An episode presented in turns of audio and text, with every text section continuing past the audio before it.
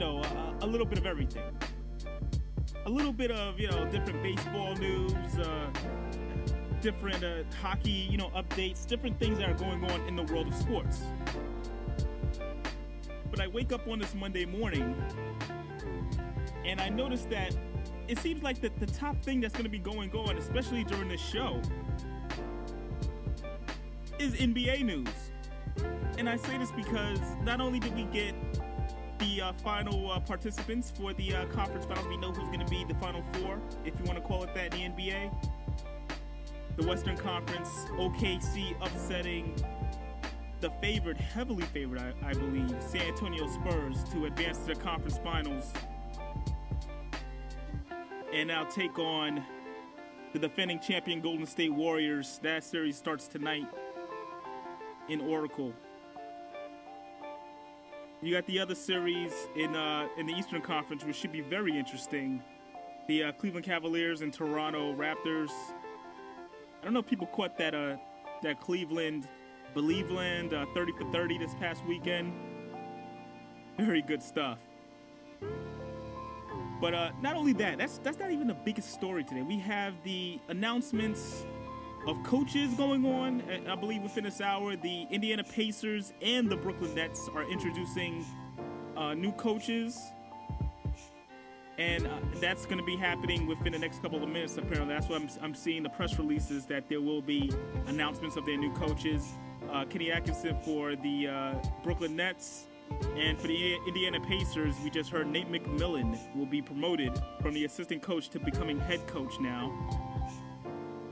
So there's a uh, definitely a lot of a lot of things going on within this hour. We're gonna do some live look-ins on both of them, or live listenings, I should say. So bear with us. That'll be happening this hour. I just this is one of the joys of doing a live radio show at this time. You get these live breaking news moments and are able to, to carry them as far as we can. Uh, a lot of this is coming through NBA.com, so uh, bear with us as we uh, as we get the audio. We will share it with you live here on Sports Social. Now, uh, another another uh, press conference just wrapped up, and that was for the Rookie of the Year in the NBA, and that goes to none other than Karl-Anthony Towns. I think we pretty much all knew this one. He got a unanimous decision win. So uh, we had a unanimous MVP in Steph Curry and a unanimous Rookie of the Year in Karl-Anthony Towns. This shows how dominant these two have been for the year. So congratulations to both of those guys and uh, for what they have for their franchises. Because especially the Minnesota Timberwolves, this is back-to-back years. Last year, obviously Andrew Wiggins took home the award, and now you get Karl-Anthony Towns and a possible another top pick this year. We're gonna find out tomorrow actually for the lottery. So there's definitely a lot of optimism within Minnesota in terms of what they're gonna do. Uh, can you imagine like if Ben Simmons goes to Minnesota? You got Ben Simmons, you got Andrew Wiggins, and Karl-Anthony Towns all on one team incredible. But hey, anything's possible. Anything is possible. And Minnesota has a, a, nice setup there. Tom Thibodeau obviously taking over as the uh, VP and head coach for the upcoming season. So it's going to be a, a pretty fun ride if you are a fan of the Minnesota Timberwolves moving forward.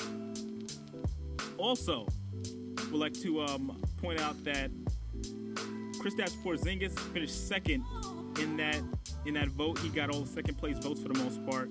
Also on there, uh, Devin Booker, the uh, exciting rookie from the Phoenix Suns, another Kentucky product, and um, D'Angelo Russell finished ninth.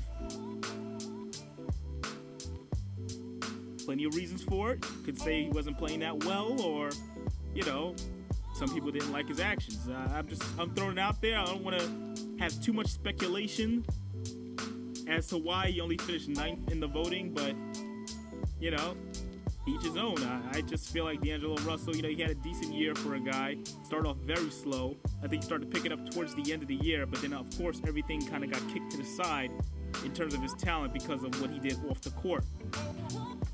But uh, he's a young player, and you, you kind of hope that he can bounce back and uh, make the adjustment for his uh, for his team and for his own career, for that matter. I mean, the guy's a, a talented player, but you want to make sure that he's, you know, he's he's staying out of trouble. He has things working out for him because that's a that's an ugly situation to be in. I mean, let's let's be completely honest.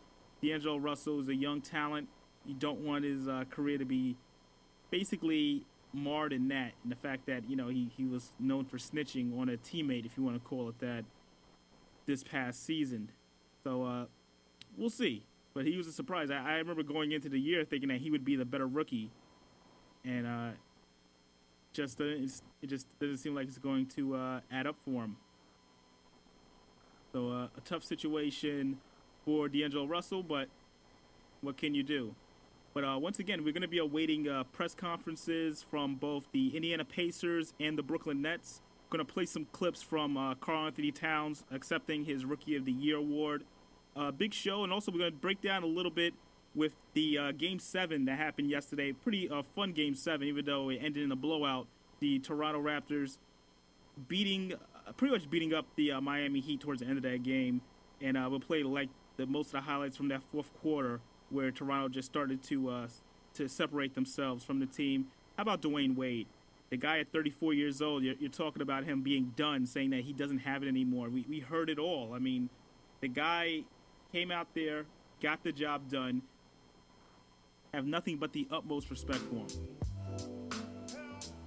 Nothing but the utmost respect. I just feel like that's the way you have to go out. And I don't mean go out as in like, oh well, he's leaving now, like this is last year. That's far from it. I think he just showed people that he's not he's not as beat up as we originally thought he was. So definitely congratulations to him, at least for proving the world, proving to the world that he is still that guy in Miami. And whether or not Miami does re-sign him, uh, that's still to be known. I mean, the guy is up there in age, and yes, he was only on one-year deal. he wanted to bet on himself, and he did a good bet. I'm gonna be curious to see what team would try to throw money at him. Either way, you know, like that's that's the big deal. Uh, the Toronto Raptors obviously needed that win. This is uh, great for their franchise for the first time ever making it to the conference finals. Feel good for Dwane Casey. I think the guy, very underrated coach, does a good job with that team and now he's uh finally got this team over that hump. Because remember, before they were this close to getting knocked out of the first round again, and uh, they definitely responded and are going to the conference finals to, play a very, very game Cleveland Cavaliers team that's playing spirited basketball. And uh, after what they've done in the first two sweeps, a third sweep could be on the way if Toronto is not careful. That's just the reality of the situation. But uh, we'll, we'll definitely continue to uh, check in on that.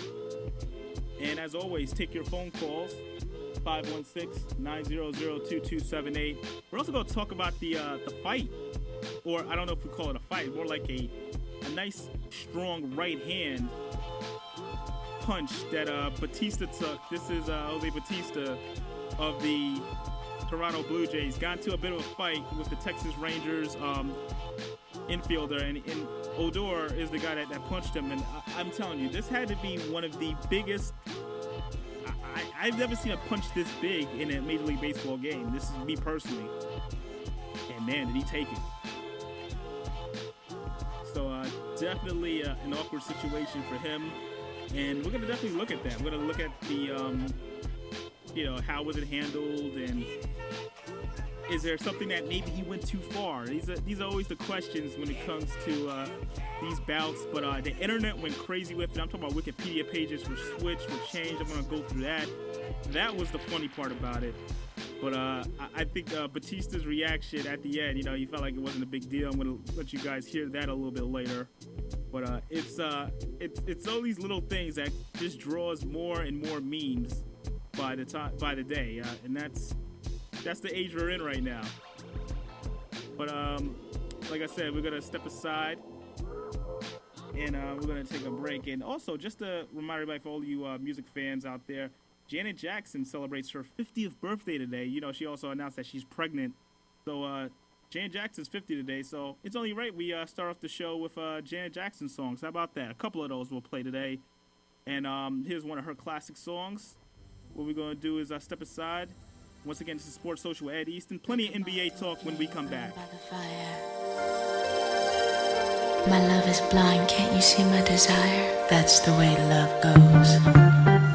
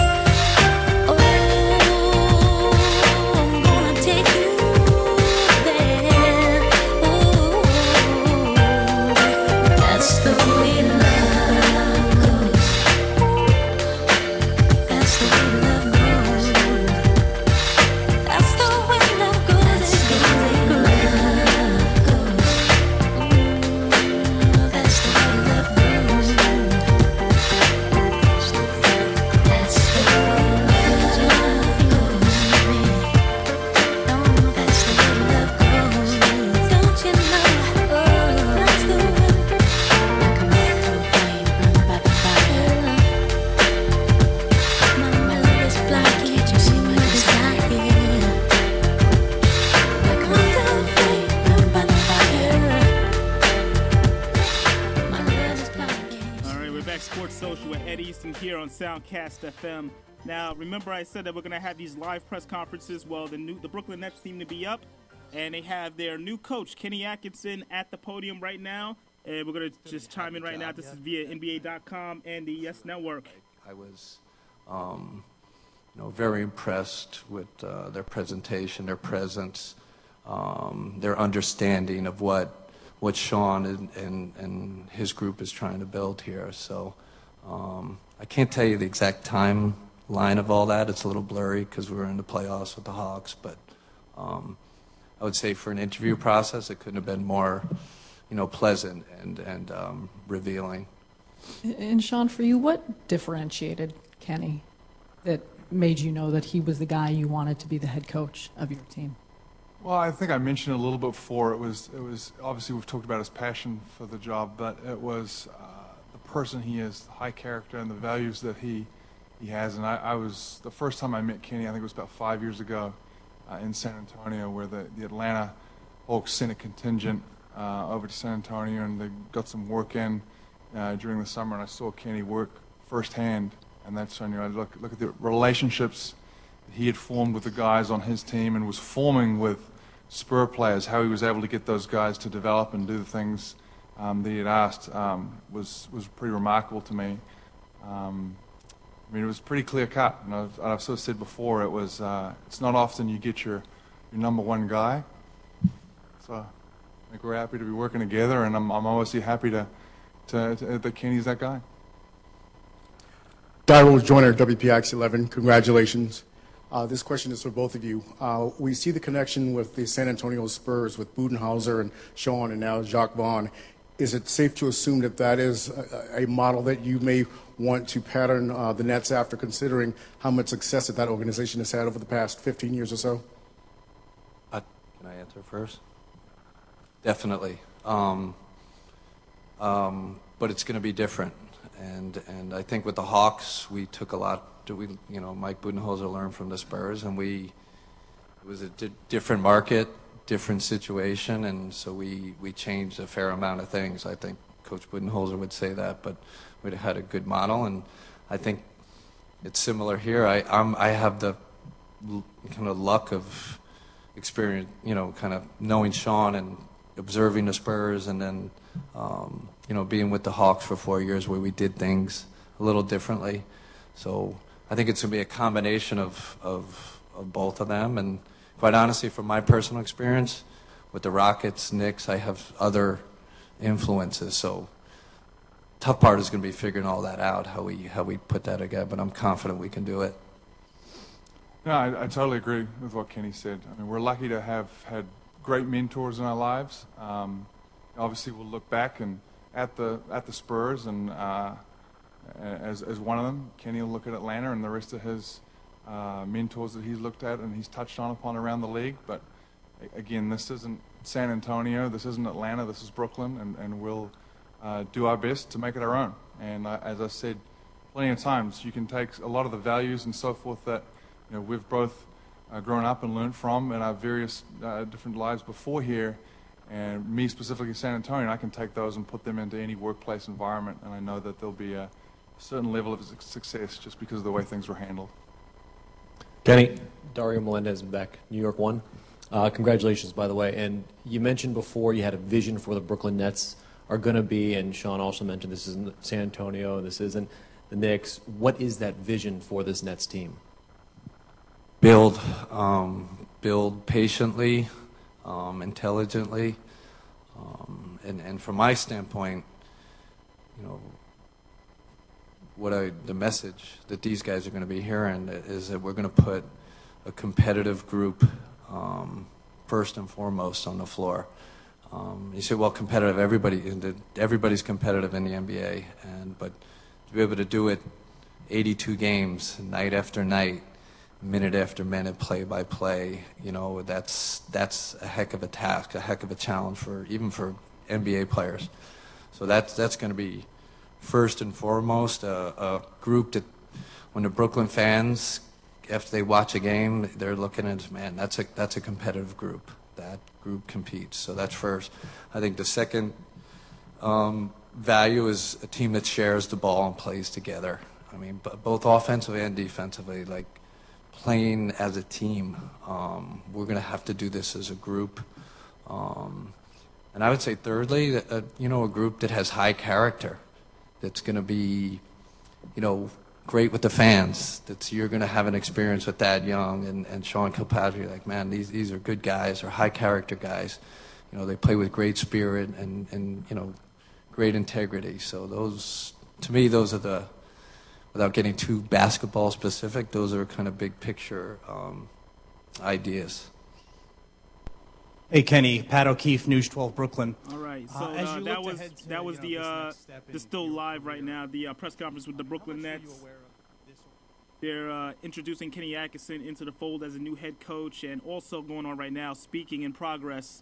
We have uh, Larry Bird introducing Nate McMillan as the new head coach for the Indiana Pacers. We're going to go into live with that, and that is also streaming on NBA.com via the Pacers website. Sort of shape this team moving forward with Miles and Ian being a free agent, how do you view that combination? Do you view Miles as a four who can play with a guy like Ian? Do you want to keep Ian back as Miles a five? How do you sort of want to build the dynamic of the roster, starting with that front court? Well, it, you know, when uh, Larry talked to me about the position, and uh, you know, I had a little time to think about it. I just get excited. You know, I've, I've been excited uh, to be a part of this uh, franchise, but now, you know, being in the position as uh, head coach, I'm looking at Miles, and I see a very similar team to the team I had in Portland. And uh, to me, Miles is very similar, and I've said it to uh, Larry and and uh, Kevin, to LaMarcus Aldridge. You know, they both come from the same university. Uh, that kid's work habit is amazing. Um, you know, he puts in his time. Uh, I think he will one day be an all-star in this league. And, uh, you know, I just get so excited with his growth. I thought both uh, he and Paul uh, during the playoffs went to another level. And uh, that kid continue to improve. I think he's a five. I feel as though his best position is a five, but he showed his ability to work and try to play the four. Uh, so you you have uh, that ability if you want to go big, uh, similar to what San Antonio was doing with uh, LaMarcus and, and Tim. Uh, you you you can do that, uh, and he worked hard to to play that four position. But I think his strength will be at the five position defensively. He made strides to improve throughout the year. Uh, and offensively, I think it'd be a nightmare for five to defend his ability to move out to the perimeter to shoot the ball. Nate, why? I, I, I agree with him. I think Miles, uh, I think he played both positions, but uh, we, long term, I think we view him as a center. Obviously, he's got to get stronger, like most players do when they come in the league, but uh, the talent's off the charts. And uh, what we got to try to do, or Nate tries to do, is get the most out of them every night. And that's the only way you can improve these guys is to work them, uh, lead them, uh, teach them. And uh, if you got the ability and the talent, it don't take as long as some other guys. So he's got it. He's got the work ethic. Um, he's got an opportunity to, to make great strides through the summer and be ready for next year. But I wouldn't be afraid to put him in there at the power forward either because uh, he's proven that he can play both positions. I think now it's just him getting stronger. Nate, two thoughts here. Why didn't this spread unit work early in the season, and do you expect to go back to that as soon as you start the 2015-2016 season? Well, it's, it's not. Uh, it worked. I mean, it worked at times, and it, uh, you know, the thing was the, the, the bigger unit uh, was just more effective. Uh, and you know, we're in the business of we're not we're not developing here. You know, uh, we want to win games. Unlike you know my team in Portland, we were developing there, and you could stick with something if uh, if you had the time to do so. Uh, the, the, we had injuries. I think what happened with Miles, uh, CJ was starting and uh, ended up having an injury, and we had to change how we, we played. Uh, we, I think we slid Lavoy into that lineup, and that lineup, you know, started working for us. And uh, we went back to CJ, and I think again another injury came into play, and we ended up having to go back to that big lineup. So it was ba- it was just adapting to the season as opposed to, you know, did it work or not work? Uh, we had some success with that lineup. It was just a big lineup was we thought was better. Okay, Well, again, so we we, heard uh, at, uh, we heard a lot of Nate McMillan and uh, what he's about his plans. Obviously, taking over as head coach for the Indiana Pacers. Uh, apologize for any of the uh, vocals being kind of low. That's just the feed that they're giving us at the moment. But uh, it's you could definitely clearly hear about his plans that he has for Miles Turner moving forward. Uh, I do want to go right back to Brooklyn and uh, hear a little bit more of what Kenny Atkinson has to say in regards to him taking over the Nets. So um, it's definitely where we are, I think as an organization, very aware of that.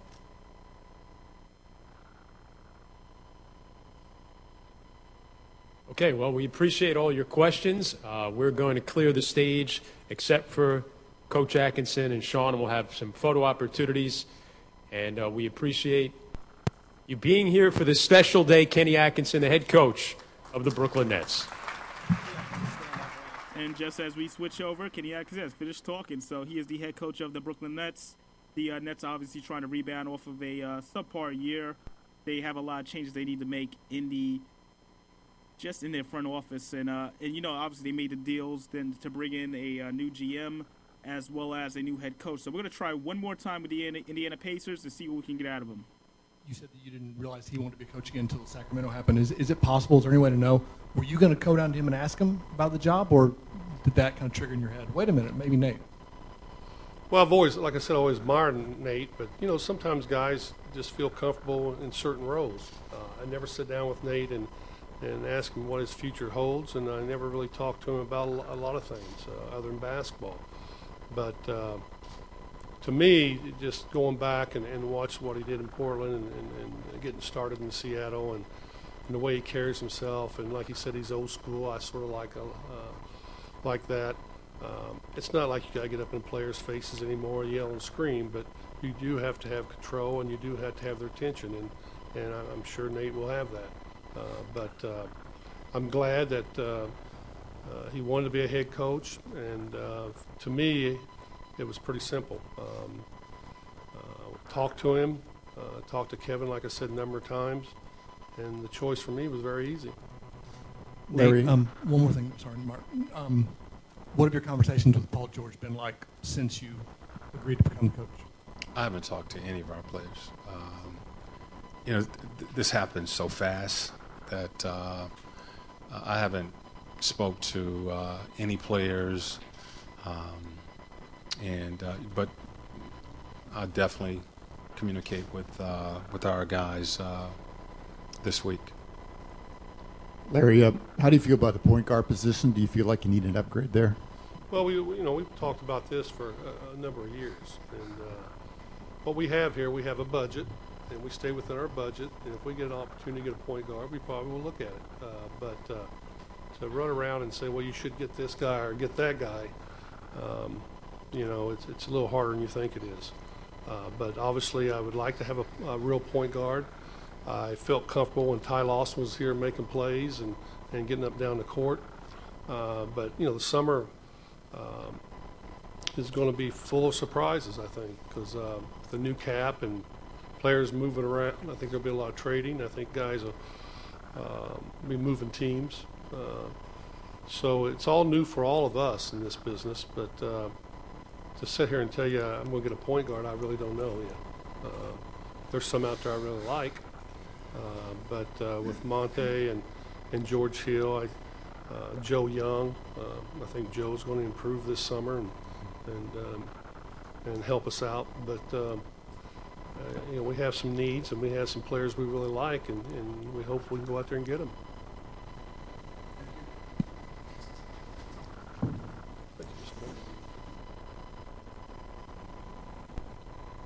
All right, so that wraps up the press conference for the Indiana Pacers and their introduction of Nate McMillan as their head coach. Hey, uh, somehow I was able to get it done. I got two different uh, press conferences going on at the same time, uh, two different head coaches being introduced. You had the Brooklyn Nets with Kenny Atkinson, longtime assistant coach. He was recently the assistant coach with the Atlanta Hawks. He takes over as the head man for the uh, Brooklyn Nets. They talk about just making a team that everybody's, you know, is worth watching. That's one of the biggest things with the Nets. Um, you know, a lot of people said that, you know, the team was obviously just thrown in there. They uh, had a lot of issues regarding draft picks, and they talk about just patience with the uh, with the fan base and making sure that the team does continue to grow. Now, on the other hand, you had with the Indiana Pacers, and you just heard Larry Bird was very, very open and honest, saying that they haven't had a point guard. Um, if you're George Hill, that's gotta that's gotta sting a little bit. You know, just obviously he's played the point guard position for the last couple of years, but to not really get any type of praise from, uh, you know, your boss, uh, Larry Legend himself, it, has got to be tough for him. So that's the uh, situation they're looking at in Indiana. They may be looking at a point guard. He said it's not that easy and uh, you could definitely see some different changes being made at the point guard position for for their team. And uh, I, you know, I, I, you can throw names out there like Rondo. I've heard. Um, obviously, Conley's been thrown out there plenty of times. it's uh, going to be a interesting, interesting switch up to see how teams are going to try to look at them. How is it going to be done in regards to, you know, him being uh, looked at as possibly, you know, the guy. And that's the that's going to be the biggest question. I, I I don't know how how he wants to handle it. How does uh, Larry Bird want to look at his point guards? Is Ty Lawson still in the fold after he just actually gave him a huge compliment saying that he was one of the main guys on the team? Uh, we will see. It's going to be an interesting offseason for the Indiana Pacers, and uh, they have a lot of work to do with their backcourt. But um, what we're going to do right now is uh, step aside and uh, take a break. And as always, you give us a call at 516 900 2278. We're going to be going through the um, Rookie of the Year next. And we'll hear from uh, Karl Anthony Towns and his thoughts and uh, obviously addressing the media after receiving his award. So we'll, we'll check that out after the break. And we'll play some more Janet because it's her 50th birthday. Why not, right? Let's honor the legends while they are here. So, uh, once again, you listen to Sports Social with Ed Easton here on Soundcast FM. We will be right back.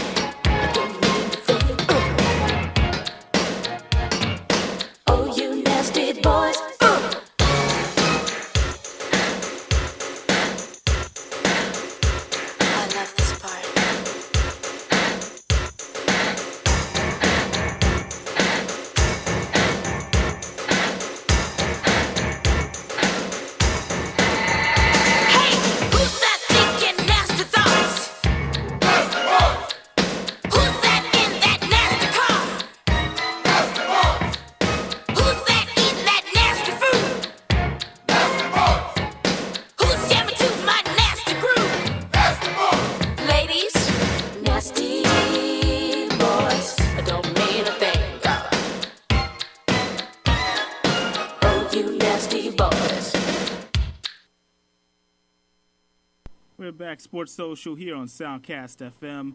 And uh, once again, as always, taking your calls 516 900 2278.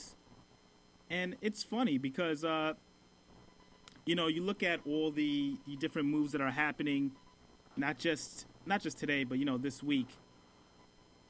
And um, obviously, one of the biggest stories that you do have to discuss are the awards. And, you know, we talked about last week happening with the official announcement of Steph Curry being the MVP, and that was unanimous decision.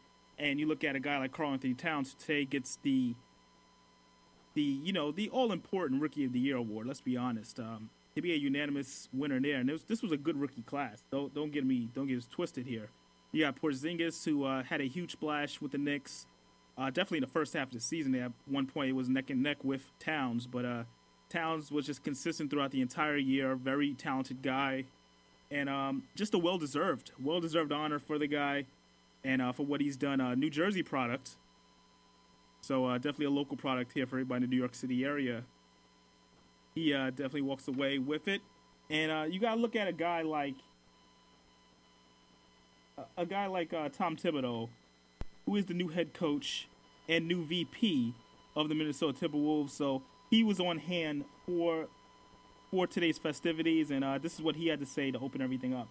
And obviously, I would also like to congratulate Karl on receiving the award. I think when you come into the league as the number one pick, there's big expectations that go along with that. And uh, he exceeded all those expectations.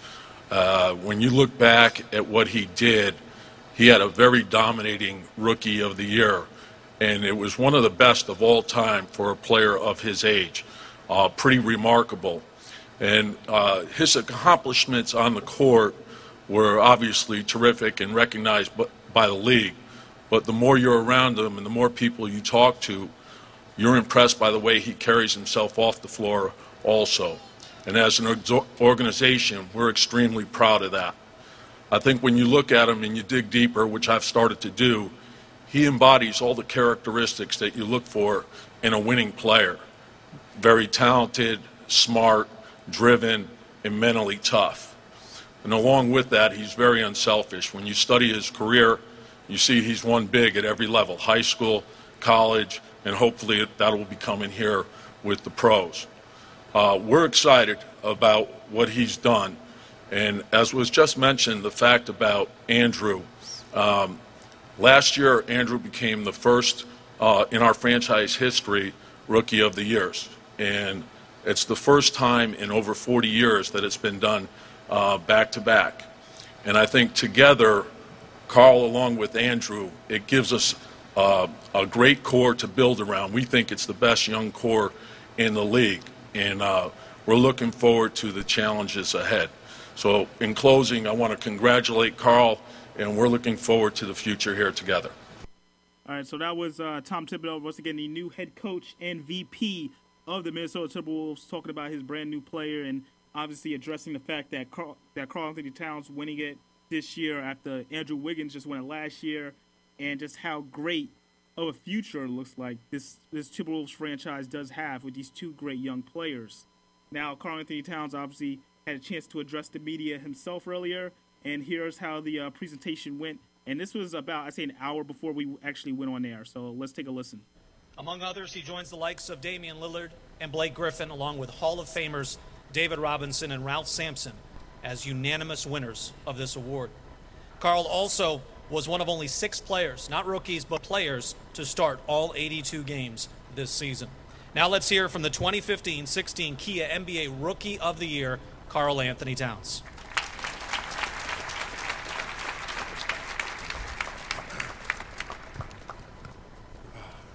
Thank you so much, everyone, for being here. Uh, it's a special moment for me and my family here today. Uh, I wanted to thank Kia so much for giving me the honor and the privilege to uh, represent the Rookie of the Year and uh, the awards this year. Uh, just want to thank everyone. There's so much people to thank. You know, this is not an award that is done by one person, but by a team and by an organization. So uh, I want to thank the Timberwolves organization. I want to thank Flip Saunders. Uh, I know is here probably eating a piece of sheet cake and uh, enjoying this moment. Uh, I want to thank everybody uh, from Glenn Taylor. I want to thank everybody for having the trust in me and the faith in me to take me with the organization's first number one pick ever. And, uh, you know, I'm just happy that every single day that I get to wake up and be in Minnesota and be a Timberwolves. So I want to thank the organization so much. Uh, I have a list of everyone because this is, again, not something you win by yourself. This is a team award. This is something done by everyone uh, coming together. And I want to thank Ricky Rubio, Zach LaVine, Andrew Wiggins, Gorgui Dieng, who is like my brother down low, Tyus Jones, Shabazz Muhammad, Tayshaun Prince, uh, Belly, uh, Lord KG, we all know him, uh, Damjan Rudez, Adreian Payne, Nikolai Pekovic, Greg Smith, Andre Miller, Kevin Martin. I want to also thank so much the coaching staff for putting me in positions to succeed and uh, helping me through the process of everything throughout this rookie year and helping me become the best player I could be every single day and challenging me every single day from Coach Sid Lowe, Ryan Saunders, David Adelman, Brian Gates, Coach Ed, uh, money team, Vince Legarza and Gary I see you. Uh, Sam, Wes, uh, of course, our head coach, Sam Mitchell. I want to thank him also for uh, having the faith in me to uh, put me in positions to uh, succeed and do well.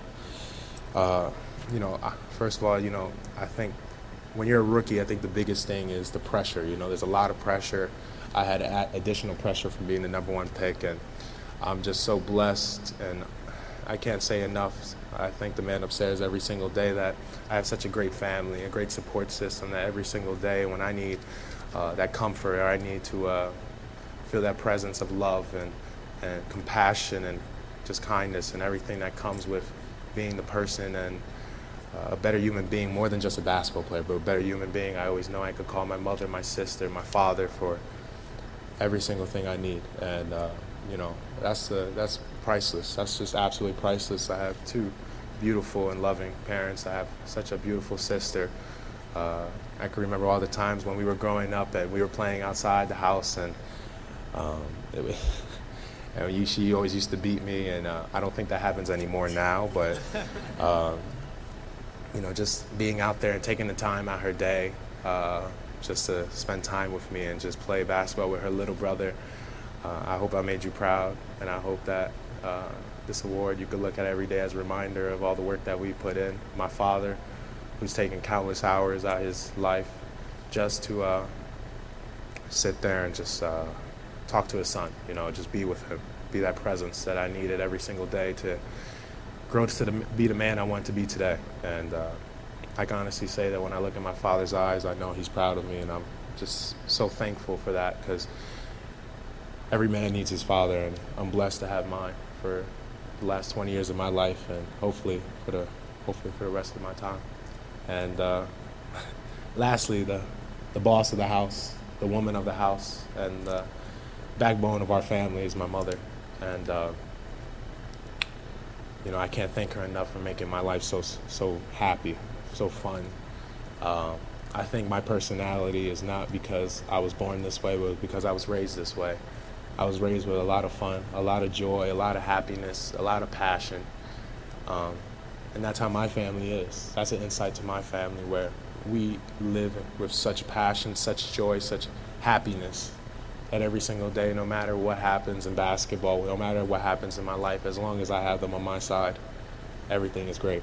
And I want to thank my family so much for taking the time to, uh, you know, all those things that I missed growing up and all the events that I've missed and uh, weddings, birthday parties, you know, engagements, everything. I, I want to thank you guys so much for supporting me, allowing me to be the person and the man that I want to be today and I just can't thank you enough.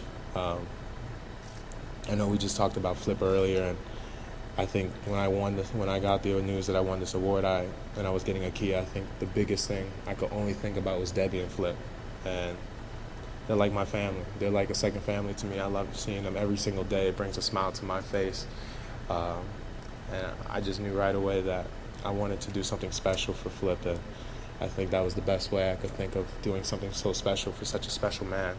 And I'm so happy that Kia gave me the opportunity. So thank you so much, Scott, for giving me the opportunity to donate the car to such a great cause and such a great um, person.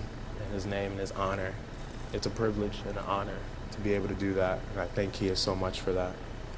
Um, you know, I want to, you know, there's so much people to thank. I want to thank uh, also our training staff. We have a great training staff from Arnie to David Crew to Koichi to uh, Mark to Greg. I want to thank everyone for keeping me healthy and allowing me to play at a high level all the time, every single day.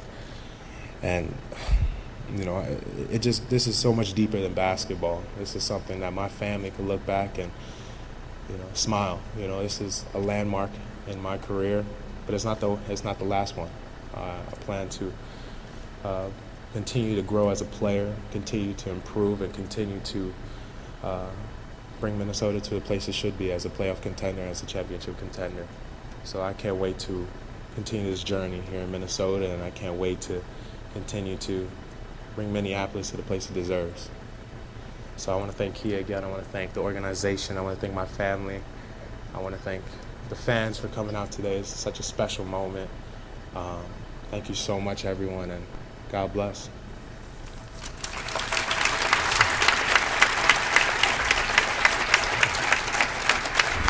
All right, so that was Karl Anthony Towns giving his address to the media after winning the Rookie of the Year. As you you can see, you can hear the guy is extremely humble about the award and um, picking up the win, and uh, it's good to hear that. It's good to hear that. It's rare that you get people once again, you know, not being humble about their achievements, and I think that it's a very classy way for a guy who I, I believe is only 20 years old. It's it's uh, very interesting. So definitely a lot of um, a, a lot of props to the guy for for uh, having a great year. And he also spoke with uh, he answered some questions from fans afterwards. So uh, we're gonna take a listen into that. And this is once again Karl Anthony Towns, the 2016 NBA Kia MVP. So we're gonna take a listen to him talking, uh, answering some questions from some fans. We have uh, two handheld microphones. If you have a question, ask that you raise your hand, uh, clearly state your name and affiliation, and either Kirsten or Kara will be around to hand you a microphone. Congratulations, Karl. Jim Souhan, Minneapolis Star Tribune. Uh, so many NBA stars come back from each summer having developed a new skill or a new move. Do you have something you're working on this summer? Uh, yeah, I mean, uh, I woke up early today before everything happened today, and uh, I was up very early, about 6:15 in the morning, working out. You know, getting ready for next season already. You know, you gotta. It starts now. You know, so working out. Just I have a lot of new things that I'm adding to my game. Um, some things I'm sharpening up more, and um, just having a great time today. So I think you're gonna see some new moves tomorrow, next year and uh, new tools I'm gonna utilize.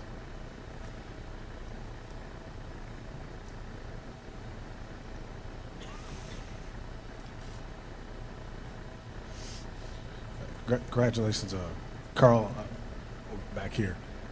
I'm just curious. You didn't spend uh, you know much time there, but uh, your year at college basketball at Kentucky. How did that prepare you uh, for what you were able to achieve this season?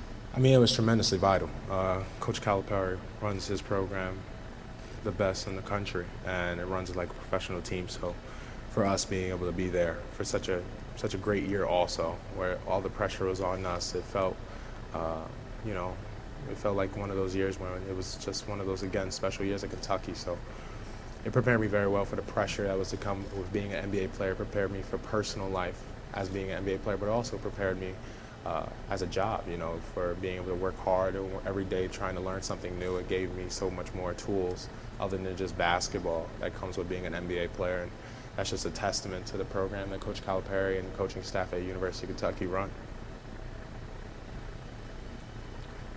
Uh, Marcus Fuller, Pioneer Press. Can, Karl, can you talk about just uh, being drafted last year, obviously, uh, back-to-back number one picks, and also uh, this year's draft and the opportunity for this organization to add another um, important piece uh, from the lottery for, for the future?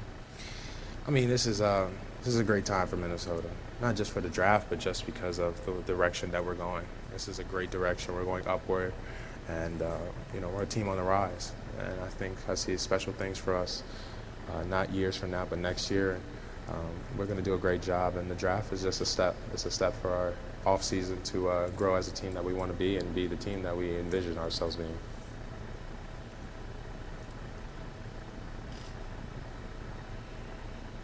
Karl, what do you think reasonable expectations are for next season? Everything's reasonable. Nothing's off the table. um, this is something that we're going in with a lot of confidence. We're going in with a great game plan. You know, uh, we've made some great moves, and um, you know the team is on the right right path. So we're doing a great job every single day, every single minute, second of improving our team to be the team that we want to be. And um, I see nothing but uh, aspirations to be in the playoffs next year and uh, trying to make a run. Uh, Karl, Jerry Zgoda from the Star Tribune here in Minneapolis. You mentioned all the things you missed to get to this point, all the work uh, it took to get here. What images pop into your mind today of those times, whether it was in your backyard, uh, in a gym, of, of what it took to get here? I mean, I, it's just as simple. I mean, just as recently, I, I missed my uncle and my aunt's wedding. Uh, so just things like that, just dedicating every single moment I have to this craft of basketball. Um, it's just, it's just something that is, it's, you have to do it if you want to be the best that you could possibly be, and I gladly do it every single day. And like I said, I have such a great family. Uh, not even not even my immediate family, from my mom and dad and my sister, but everyone in my family is very supportive of me and uh, understands that um, the aspirations and goals I have for myself and where I see uh, us being as a Minnesota Timberwolves. And you know, that's just one simple example of just recently how how much time and events I've missed in my life. But if I had to do it all over again, I would do the same exact thing. Karl, the draft uh, next month. What advice would you give to the next generation of one and done players about making that transition to the NBA successfully? I mean, I think the biggest thing is just be comfortable, be yourself. Don't try to be anyone else. You know, play your game and uh, enjoy the process. You know, you got to take time sometimes to just breathe, just breathe and and realize, uh, you know, what you have to work on, what you have to accomplish, and what do you, where do you see yourself. You know, goals are always meant to be accomplished, but you have to take the steps to get there. So just don't rush. Don't rush the process. Let the process come to you. Uh, everything works out great for the people who are patient, and patience is key for everything. Uh, Karl, Charlie Walters, St. Paul Pioneer Press. Congratulations, of Thank you, course. thank you. Uh, you're going to represent the Timberwolves tomorrow in New York, I believe. You feeling lucky? I mean, I don't know how much lucky, more much more lucky I could get. I'm holding a, a great award from a great organi- a great company in Kia. I just gave a card to one of the most special people in my life, and Debbie Saunders and the Saunders family. And uh, I mean, everything, you know, everything is just great. So I can't be more lucky than that. So hopefully it translates into tomorrow as well. Take two more questions.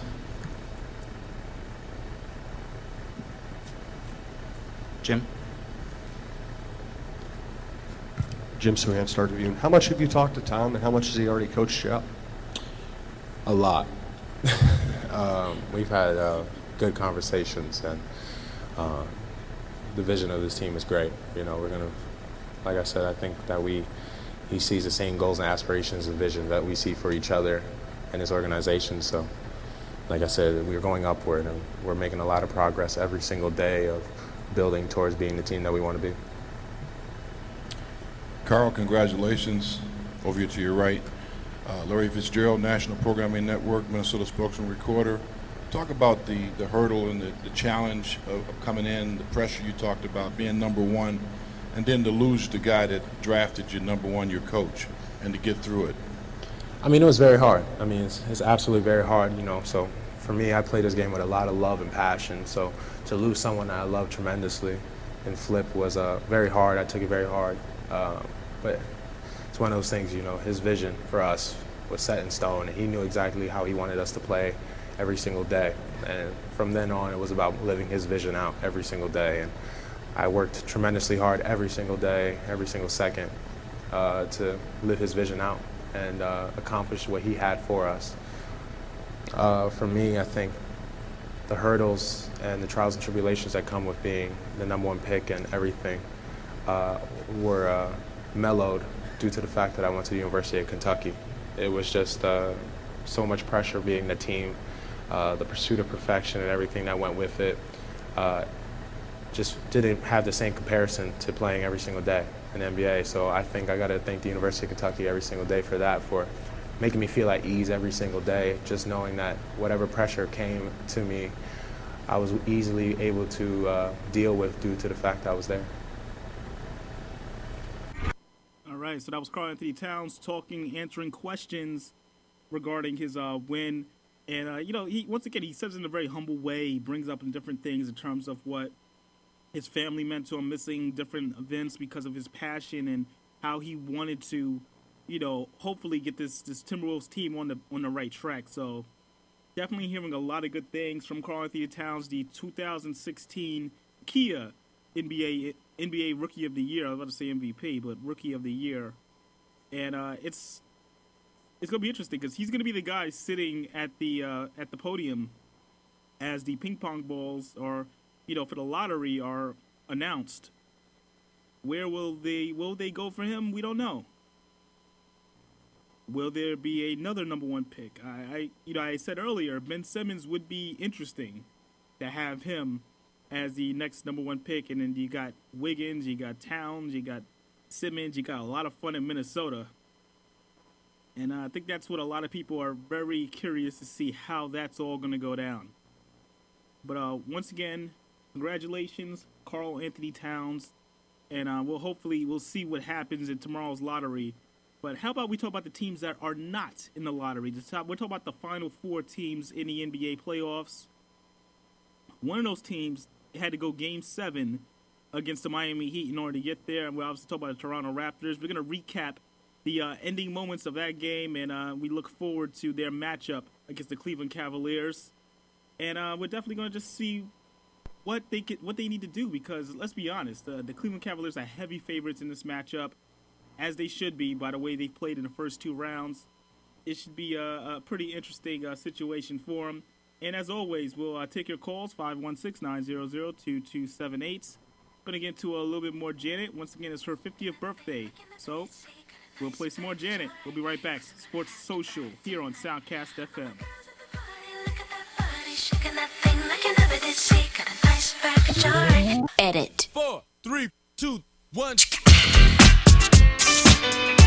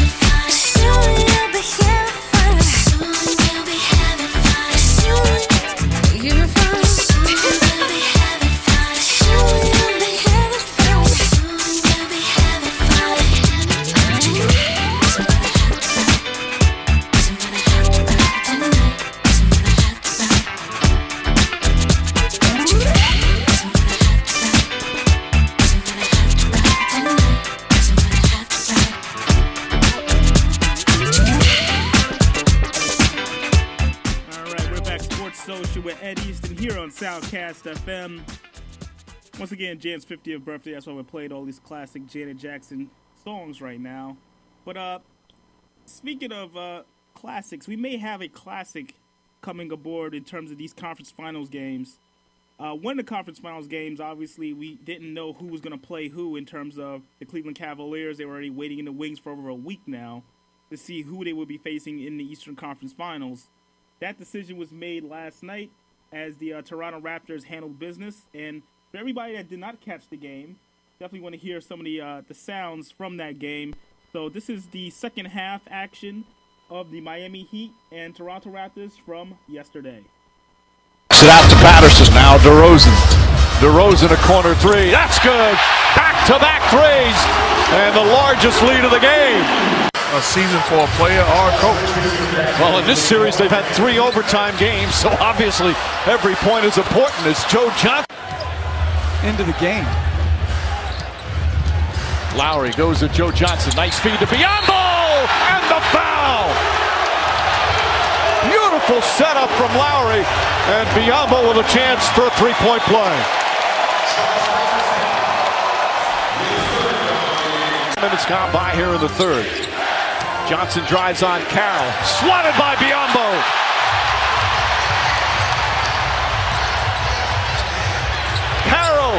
For three.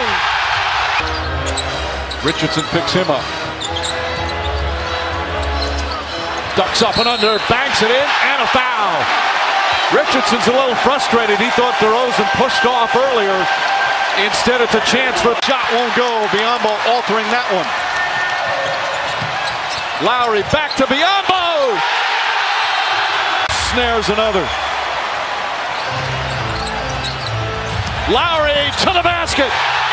Roster right now for Miami. Where's this unit going to get scoring punch from? Winslow answers that at least.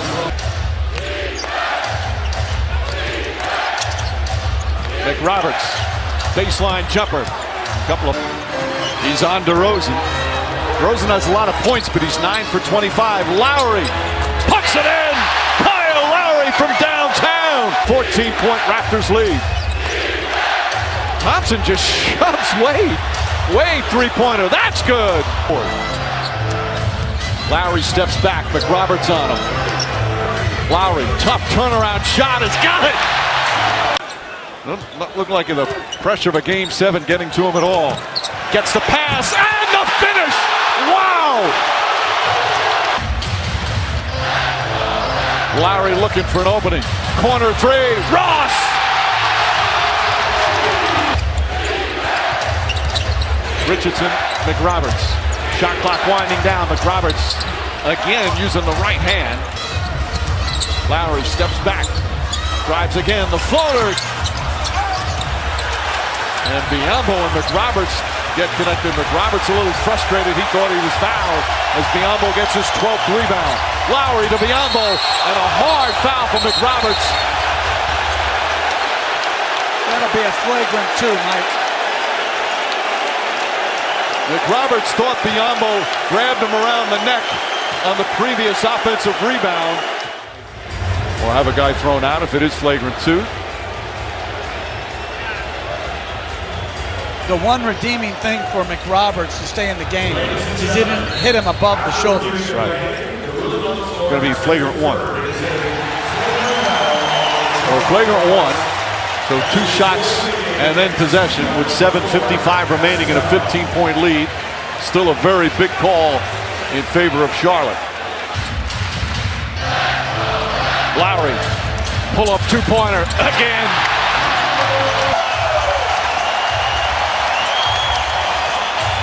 Lowry for three.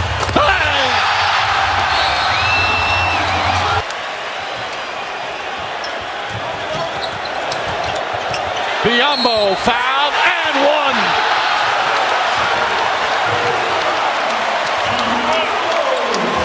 A celebration is underway here at the Air Canada Center. Dwyane Wade wants to come back, but I don't think he's going to give him a bargain this time either. They're chanting, We want Cleveland, as Nogueira throws it down. Toronto today advancing to the franchise's first ever Eastern Conference final. It's official now. It's the greatest season in Raptors history.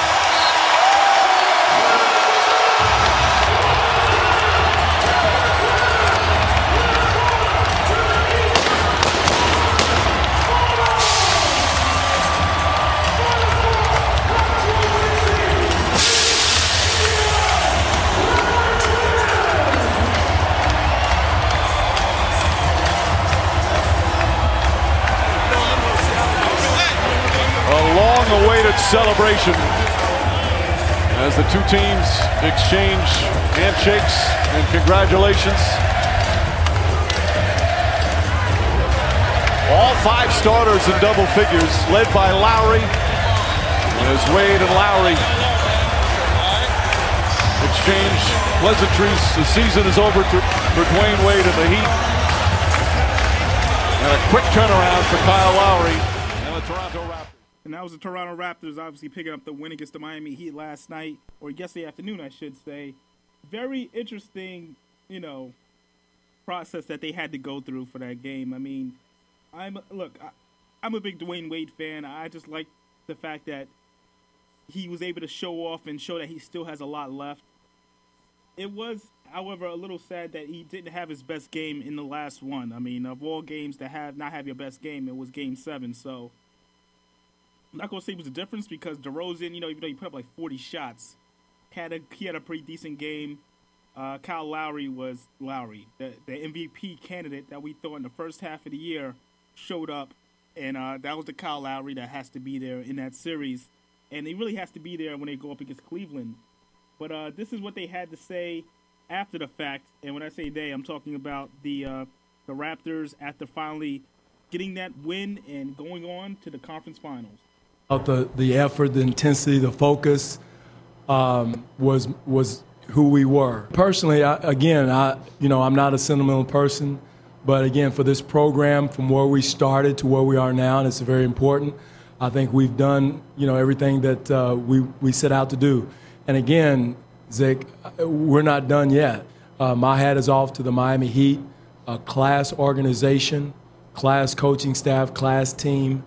Um, you know, Coach Riley is, is one of the class classiest presidents GM in the league. Plus, he's a Kentucky guy. So, um, but again, my hat is off to them. It's a hard fought series, and uh, you know, they, it was tit for tat, and it was, it was one of the best series I thought in the NBA this year. Kyle's had plenty of big games for this team and had plenty of big fourth quarter performances and things like that. But with the magnitude of this game, have you seen a bigger performance from him? No, I thought uh, you know the moment and uh, what it means, James. I think tonight was huge uh, for him, for De- both he and DeMar. I thought they stepped up at the right time, at the right game, at the right place, and not only the offensive end. I thought Kyle's defense was was extraordinary. I thought he was into the basketball, some of his best pick and roll defense of hounding the ball, being into the ball, dictating direction uh, was huge, and uh, he, both both men stepped up to the moment. We ain't satisfied. You know, that's just our mentality. You know, uh, you know we we've kept it internal, kept everything internal. You know, we our goal is to play as long as possible, and uh, you know everyone's excited. But you know, yes, we're excited, but we, we want to continue to get you know four more wins and, and get to the finals. Um, you know, we know we got a tough task at hand, but you know it's still basketball. They got to lace them up, and we got to lace them up and, and go at it. You play this game. Once you get in the postseason, you know it's about learning. Know, nothing's going to be easy. Everybody fighting for, for one goal. And it get tougher every single game. Just about battling. You know, nothing's going to be pretty. Nothing's going to go uh, the way you want it to go. You just got to go out there and, and, and, leave leave everything you got and, and see what the end result is. All right, so that's the Toronto Raptors obviously having their thoughts on it. DeMar DeRozan and uh, Kyle Lowry obviously had their opinions on what they have to do, and uh, just obviously it's huge, as uh, Dwane Casey said earlier, for the program and uh, for the franchise of the Toronto Raptors to finally make it over that hump and and prove that they're a legit contender. I mean, they've always been a good regular season team. It seems like for the last couple of years, but when it came to the playoffs, they just they just disappeared. It's going to be interesting to see how they uh, how they make the adjustment. What do they have to do? These are going to be the big questions that are going to be faced by them. So, you know, obviously the guy waiting in the wings is going to be LeBron James. Having to face that Cavaliers team and how they're set up, and LeBron definitely wanting a, another shot at Steph Curry or whoever does come out the Western Conference Finals is a huge deal. So, uh, how they match up with him and how they deal with the king himself will have to be a, uh, a whole other story. But this is just an idea of what he was thinking as he spoke to the media. And, and when I say he, I mean LeBron James spoke to the media this um, after finding out he's playing the Raptors. This is what he had to say in regards to the approaching matchup. Watch. Uh, enough. What'd you see from Toronto? Your initial thought?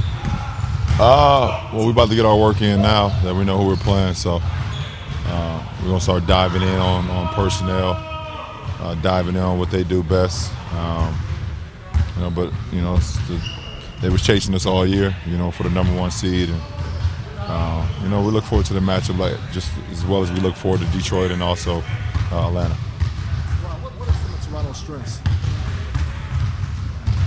Uh, they got a lot of strengths. We talked about this a couple weeks ago.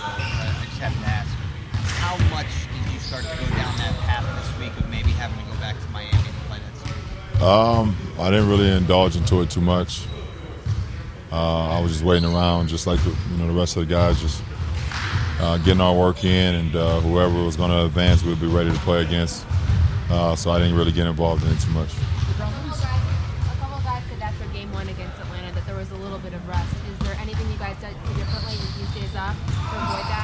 Our work in, and uh, we look forward to Tuesday night. What does nine days off do for your body? How much does that help physically? Uh, I mean, I've always said anytime you get into some get an opportunity to get some rest throughout the course of our season, it's always beneficial for anybody. Doesn't matter if you're a 31 year old guy who's uh, played a lot of basketball, or you know you're a 19 year old kid who just came into the league. It doesn't matter. You get nine days in the postseason. You know, uh, it's beneficial. Do those nicks and necks kind of go away, or are they still they won't for months? You were talking about um, Toronto. DeRozan and Lowry gave you guys. Uh, you were talking about guard-driven offenses. Would you comment on them? You know Uh, uh, they're two All Stars for a reason. Yeah. And uh, it's the reason that they're in the Eastern Conference Finals because they're two All Stars. Didn't shoot And- well, but they had big games today. Well, it's the reason why they're in the Eastern Conference Finals because of their two guards. They, they're All Stars for a reason. They wouldn't be in this position without them. How much of a challenge is it to keep them off the free throw line? It's all about uh, just sticking to what you know, what the game plan is. Um, you got to dive in on, on personnel and understanding what they like to do.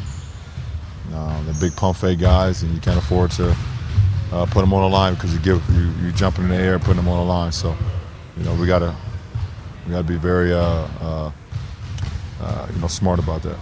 Well, we've talked about how regular season records against the team doesn't necessarily correlate to postseason success, but the way you guys lost up in Toronto a couple times, it seemed like they pushed the results of those games pushed your team in a different direction both times. Did did that have any? We're a totally different team in the regular season. Will you talk to Dwyane about what he saw during this series? Possible. When did, uh, when did when did your mind when did your mindset flip? I mean, you're obviously you're locked in now. Uh, 114, 86 at one point. Uh, when I walked in here, that's when I flipped the switch. Is there still any feeling that you haven't faced Wayne or Miami in your career in the playoffs? No. All right, so that's LeBron James being very short with the media. Uh, you know, obviously LeBron is LeBron; he does whatever he wants. It, it seems like so. He uh, was very short with the media in regards to how he feels about just obviously the matchup against the against the Raptors and and just you know his his overall opinion on uh facing Dwyane Wade. That's that's everybody wanted. Let's be honest. Everybody wanted to see Dwyane Wade versus LeBron in the playoffs. That's that's just the reality of the situation. Now, obviously, it didn't happen, but um, that's what uh, LeBron was thinking in his mind. So he sounded disappointed because this is right after they were in practice, right after the final score. So definitely, uh, you got some raw emotion there, I guess, from LeBron. You know. As to why he took it out on the media, that's on him. So uh, LeBron had something to say in regards to it. But uh, it's it's always going to be a uh, a challenge for a team like the Cleveland Cavaliers. You know, they have all the pressure on them now because everybody's kind of giving them the the pass to the NBA Finals, and it's going to be hard not to uh, pay attention to that stuff. But uh, you know, this is this is why they play the games. You want to make sure your team is up, your team is ready. I do believe they will be ready for this matchup, but uh, it's it's going to be a process for LeBron and company. I mean, look at looking at their numbers and just some of the things that they've done.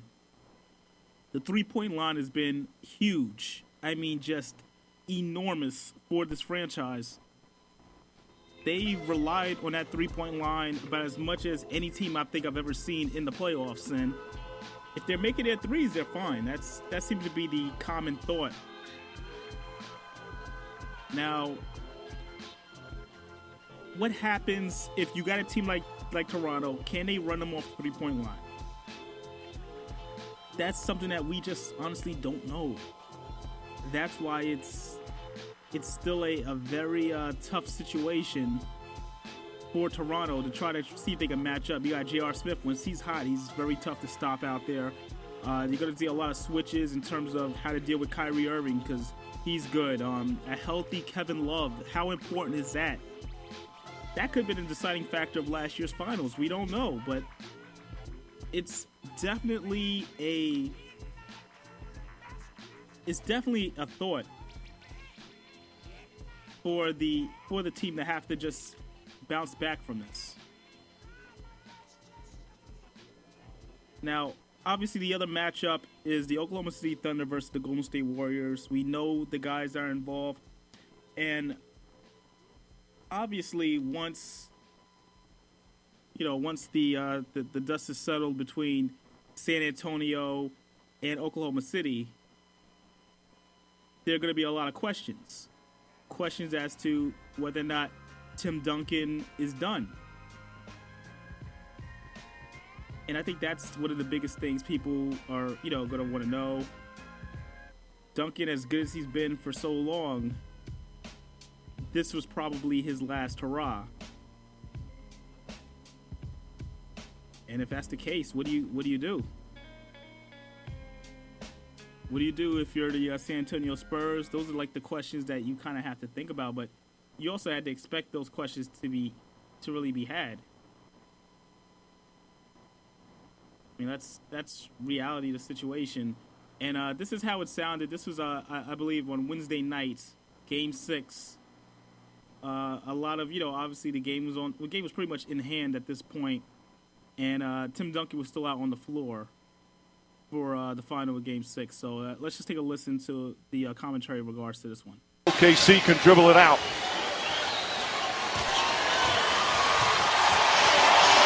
For the fourth time in six years, the Thunder will go to the conference finals. And once again, the class of Gregg Popovich on display.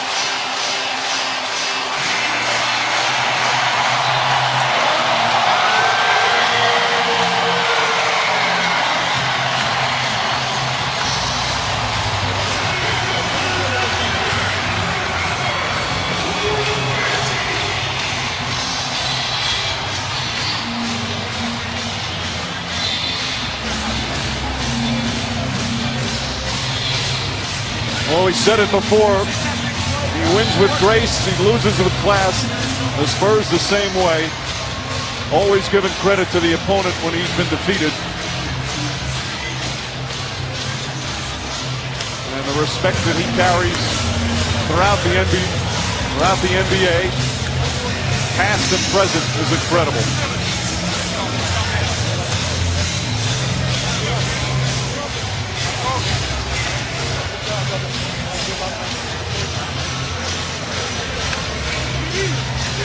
That's some NBA royalty right there.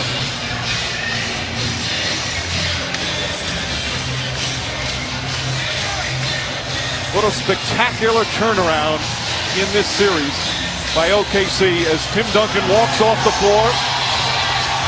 perhaps for the final time of his illustrious career. Kevin Durant, meanwhile, has another. So Tim Duncan, obviously, the way he ran off the floor, and uh, it, it looked to me, honestly, like he's done. But uh, this is what he had to say right after Game Six, and uh, it's pretty much, uh, in my opinion, a clincher in terms of his career coming to an end. Did you have to talk to Pop and letting you get in there in the fourth? Like you had a Uh, conversation. yeah, we had a conversation, and he asked me if I wanted to play, and I told him I always want to play, and he said, "All right, go for it." So uh, that was the end of it, and uh, got to stay out there the whole time. How'd you feel tonight? Felt good tonight. Felt good tonight. Felt uh, got some shots to go down, and uh, although I missed a couple of easy ones, it was uh, all in all we got ourselves in a hole and just couldn't dig out of it. What?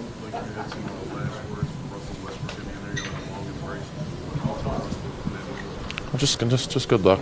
He's he's a he's a, an amazing player and competitor, and uh, um, I, I I respect not only him but a, a, a bunch of other guys, and uh, I just I wished him good luck, and uh, and uh, I, I I hope they can pull it out. Yeah, McDermott, that, that second quarter was just brutal. You guys just couldn't get anything to fall. Just one of those nights. Uh, one of those nights at the wrong time. Yeah, just one of those quarters at the wrong time. Uh, uh, we always give credit to our opponents, and obviously OKC turned it up there and uh, turned uh, um, our execution into just uh, forced bad shots, um, and then we kind of kind of trickled down from there and kind of uh, snowballed. So uh, put ourselves in a hole, and then um, we actually played uh, somewhat solid for the, the second half, but um, it was too little, too late. Can you speak to the fact that your nice comeback run two four-year-old players on the floor? Yeah, how about that? How Tim, have you that? had any time at all to, to think about what your future looks like? No, I'm just uh, I'll, I'll get to that after uh, I get out of here and, and, and, and figure life out. So that that was uh, Tim Duncan obviously talking at the end of the game, and uh, you know he said he'll get to that. We're still waiting, awaiting word on what he's going to do. Um, the assumption is that he is going to retire, and um, you know that's that's really what that's really where it's at right now. I mean, we're thinking that he is going to retire and uh, call it a career after so many great years that he's he's given us in the NBA. Um, I remember obviously him winning his first title against my uh, my New York Knicks, and that was our uh, last uh, finals run. He uh, definitely, you know, showed he just shows the world how to how to play the game, and that's what makes him. That's what makes him him, and you know, like that's that's why Tim Duncan is Tim Duncan. I know it's as simple as that sounds, but he just makes things happen. Makes things happen. Um, gonna take a quick sound of what Durant and Westbrook felt after the game. Obviously, they are gonna be up, they're gonna be taking on the Golden State Warriors. Now, I, I feel honestly when you look at this matchup, and I'm gonna give my predictions right now. I'm taking Golden State in six. I, I feel like OKC is such a great team, and you know, it, with with all that urgency because of what's going on with Kevin Durant, is he leaving? Is he not leaving? I think it's important to just have um, OKC to put on a good showing. Russell Westbrook is going to be up for this game. You talk about a guy that you know he wants to be the best, and to go to be the best, you got to beat the best. Isn't that the old saying? So he's going to be matched up against the best point guard in the NBA and you know he's gonna want to try to make sure he can get the job done. So I'm definitely, without shadow of a doubt, taking. Uh, I'm taking Golden State, but I feel like Westbrook and Curry is gonna be an experience, just an experience. And this is a little bit of what they had to say before we go to break. This is uh, Durant and Westbrook after they defeated the San Antonio Spurs, eliminating them from the playoffs. Everybody obviously was upset that we, we were up to almost 30 points and we let them cut the lead. But I'm like, man, these guys are going to keep fighting until the last to the buzzer sound. So we can't, you know, dig ourselves even a deeper hole by just beating ourselves up. You know, when we when we let the lead go. So we just got to stay confident, man. We got this lead by for a reason, and we got it by playing good basketball. So we can do that again. And uh, I just try to tell my guys that, and uh, you know, we was able to come out and get a you know, some stops and uh, get some huge buckets. Russ was phenomenal at getting downhill uh, late in that game and sealing it. That three was huge. Um, so we just had to relax. That's the that's the thing, man. We can't come back to the huddle uh, and, and you know be super tense because we know, you know, everybody in the you know whoever is watching the game know that you up 30, you cut to 13, you feel feel terrible. So. You know, we can't have the guys on our bench or us thinking that, damn, this game is getting tight. We just got to go out there and play. Berry Tramel with the Oklahoma. Kevin, it, as ever, ever how tight it got. It ended when Serge blocked that drive by Duncan with two minutes left, whatever it was. What went through your mind when you saw Serge make that play and sort of knew, hey, the game's over. We've won the series. Serge has made a great play to win it. Oh yeah, our game plan was like when Tim Duncan catching in the pocket, you know, um, just funnel him to our bigs and Serge. You know, we trusted him to make the play. He was huge. That block was the game sealing. That was like a that was like a clutch basket, and uh, we, we you know we kind of uh, was able to uh, gain the momentum back after that one. So coach always been talking to us all season about momentum changing plays, and that was huge for us. So you know we uh, we're gonna need him to continue to.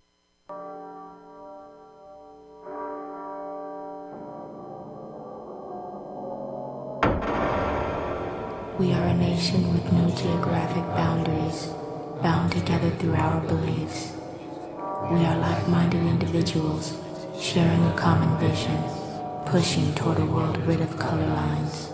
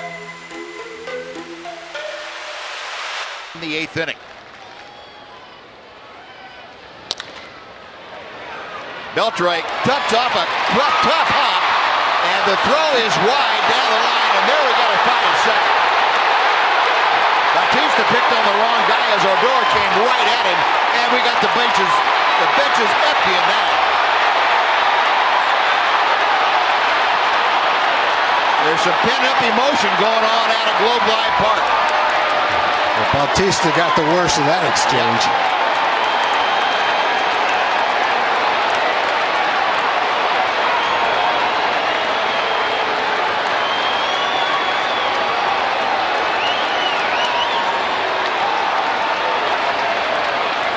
Well, the fans may have been waiting since last October, but it looks like the Rangers and Blue Jays were waiting since last October. There was some serious. You don't normally see that kind of fight at a major league game, but you did today.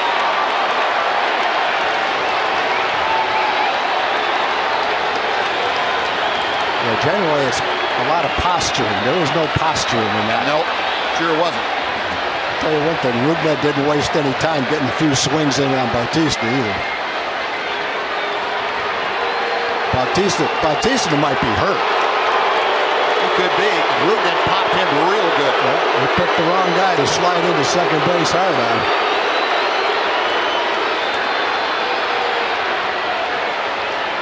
Yeah, Jeff Banister right in the middle of things.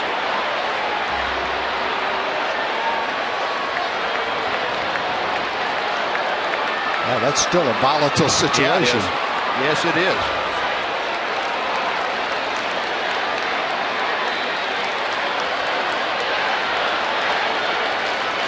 Think they're going to call a double play for Bautista sliding beyond the bag. All right, so that was the uh, that was the sound of the action that went on yesterday. Uh, for everybody that wasn't didn't know, uh, Toronto Blue Jays and Texas Rangers. Now, this is uh, the infielder Odor punches Jose Bautista for sliding hard into second base. Anybody knows baseball, you can't slide hard to second base. You know, you could obviously injure somebody, but um, I just wow, it, it, it's one of the hardest punches you've ever seen, and uh, Jose Bautista got clocked pretty good. It's, there's so many like different images online regarding it. We'll have the video up on the website uh, a little bit later today on sportssocialpod.com. But it was a rough punch. Obviously cleared the uh, cleared the benches for both teams. Just trying to figure out what happened. I mean, it, it was as I've never seen an incident like that just take over. I mean, it literally took over the uh, the internet in terms of people talking about it and uh, expressing their opinions on it. It was a huge, just a huge shot to the face. So, um, obviously, this was from uh, uh, Rougned Odor in regards to you know that was that was him with the punch, but uh, they actually spoke to Jose Bautista a little bit after the game and get got his thoughts on the on the punch. And just to give everybody a little background, these two teams played each other in the ALCS last year. I'm sorry, not the ALCS, the ALDS last year. And the big thing was the bat flip. When Jose Bautista hit a home run, he had this this huge bat flip that caused a stir amongst everybody in Major League Baseball because it, it does come off as not traditional. It's uh, disrespectful, and uh, you know he never really paid for it, you know, for doing that. So because of that, a lot of people are saying that there's, there's still a lot of pent up aggression, and it was taken out in that one fatal punch. Well, not fatal, but it, it was a pretty pretty big punch that he took. And uh, like I said, if you ever had a chance to check that out, make sure you look at what happened in regards to last year's ALDS when Jose Bautista with the infamous bat flip after hitting the huge home run to defeat the Texas Rangers in the um, playoff matchup. So this is the audio of what he had to actually say in regards to the situation, and this is Jose Bautista's thoughts. better than that. I had a hard slide at second base. I could have, I could have injured him. I chose not to. Uh, I just tried to send a message that I didn't appreciate getting hit. Um, you know, whatever. as far as what happened inside the um, scrum out on the field. There's a lot of things going on. I mean, we could sit here for the next hour and talk about. Why He, he got me, and he got me pretty good, so I have to give him that. But um, it takes a little bit of a bigger man, I guess, to knock me down. Ooh, takes a bit of a bigger man to get me. Um, Those from Bautista's words as he uh, interview afterwards. He's saying that the uh, punch didn't didn't knock him out. Obviously, he got up ready to fight still, but um, a huge right hand from Odor. A lot of people don't know about him. And uh, just to give you a little uh, background in terms of you know the social aspect of it, so many tweets him regarding it. Um, now here's here's just one as an example. This is uh, the Wikipedia page was switched from uh, for both of them actually. This is for for Odor's uh, page. It says uh, he throws a wicked right hook, and he, they show his like his batting st- his batting uh, stats. He has 246 plus Bautista's face. This is one once again these are the edits, and it says Odor with the uh, Texas Rangers in 2014. They show a picture of him before punching Bautista. People were actually making updates like that, so it was definitely a uh, funny situation for everybody watching. Now, they obviously had to mess with Jose Bautista's page as well, and they have listed here, you know, his regular born date, October 19, 1980. They put died May 15th, which was yesterday, 2016, age 35 in Arlington, Texas, where they played the game. So the internet had a lot of fun with it, and uh, it, it's it's just gonna build the rivalry between these two teams. And we knew that bat flip was gonna come back to haunt them sometime. There's just certain things you just are not gonna get away with when it comes to um, baseball or just any sport. You gotta, you just gotta know that. That's that's what it is. Hey, who knows? At the end of the day, it's a lot for him to have to deal with. Both team, both players. Well, I say a lot to deal with because both players are going to have to uh, go through suspensions and and just just a lot. It, it is going to make it a a mess when they do the suspensions. I'm I'm guessing at least ten games especially for Odor, at least ten games. But we we don't know for sure. It's gonna be a uh, a tough one to figure out, but who knows? I want to thank everybody for uh, checking out the show today. Uh, we will be back tomorrow, as always. This is Sports Social with Ed Easton here on Soundcast FM. I want to remind everybody: make sure you check out the uh, replays on iTunes. So if you want more information, go to sportssocialpod.com. Once again, that's sportssocialpod.com. Um, for everyone listening, have a good one. Catch you tomorrow. Happy birthday, Jan Jackson, still.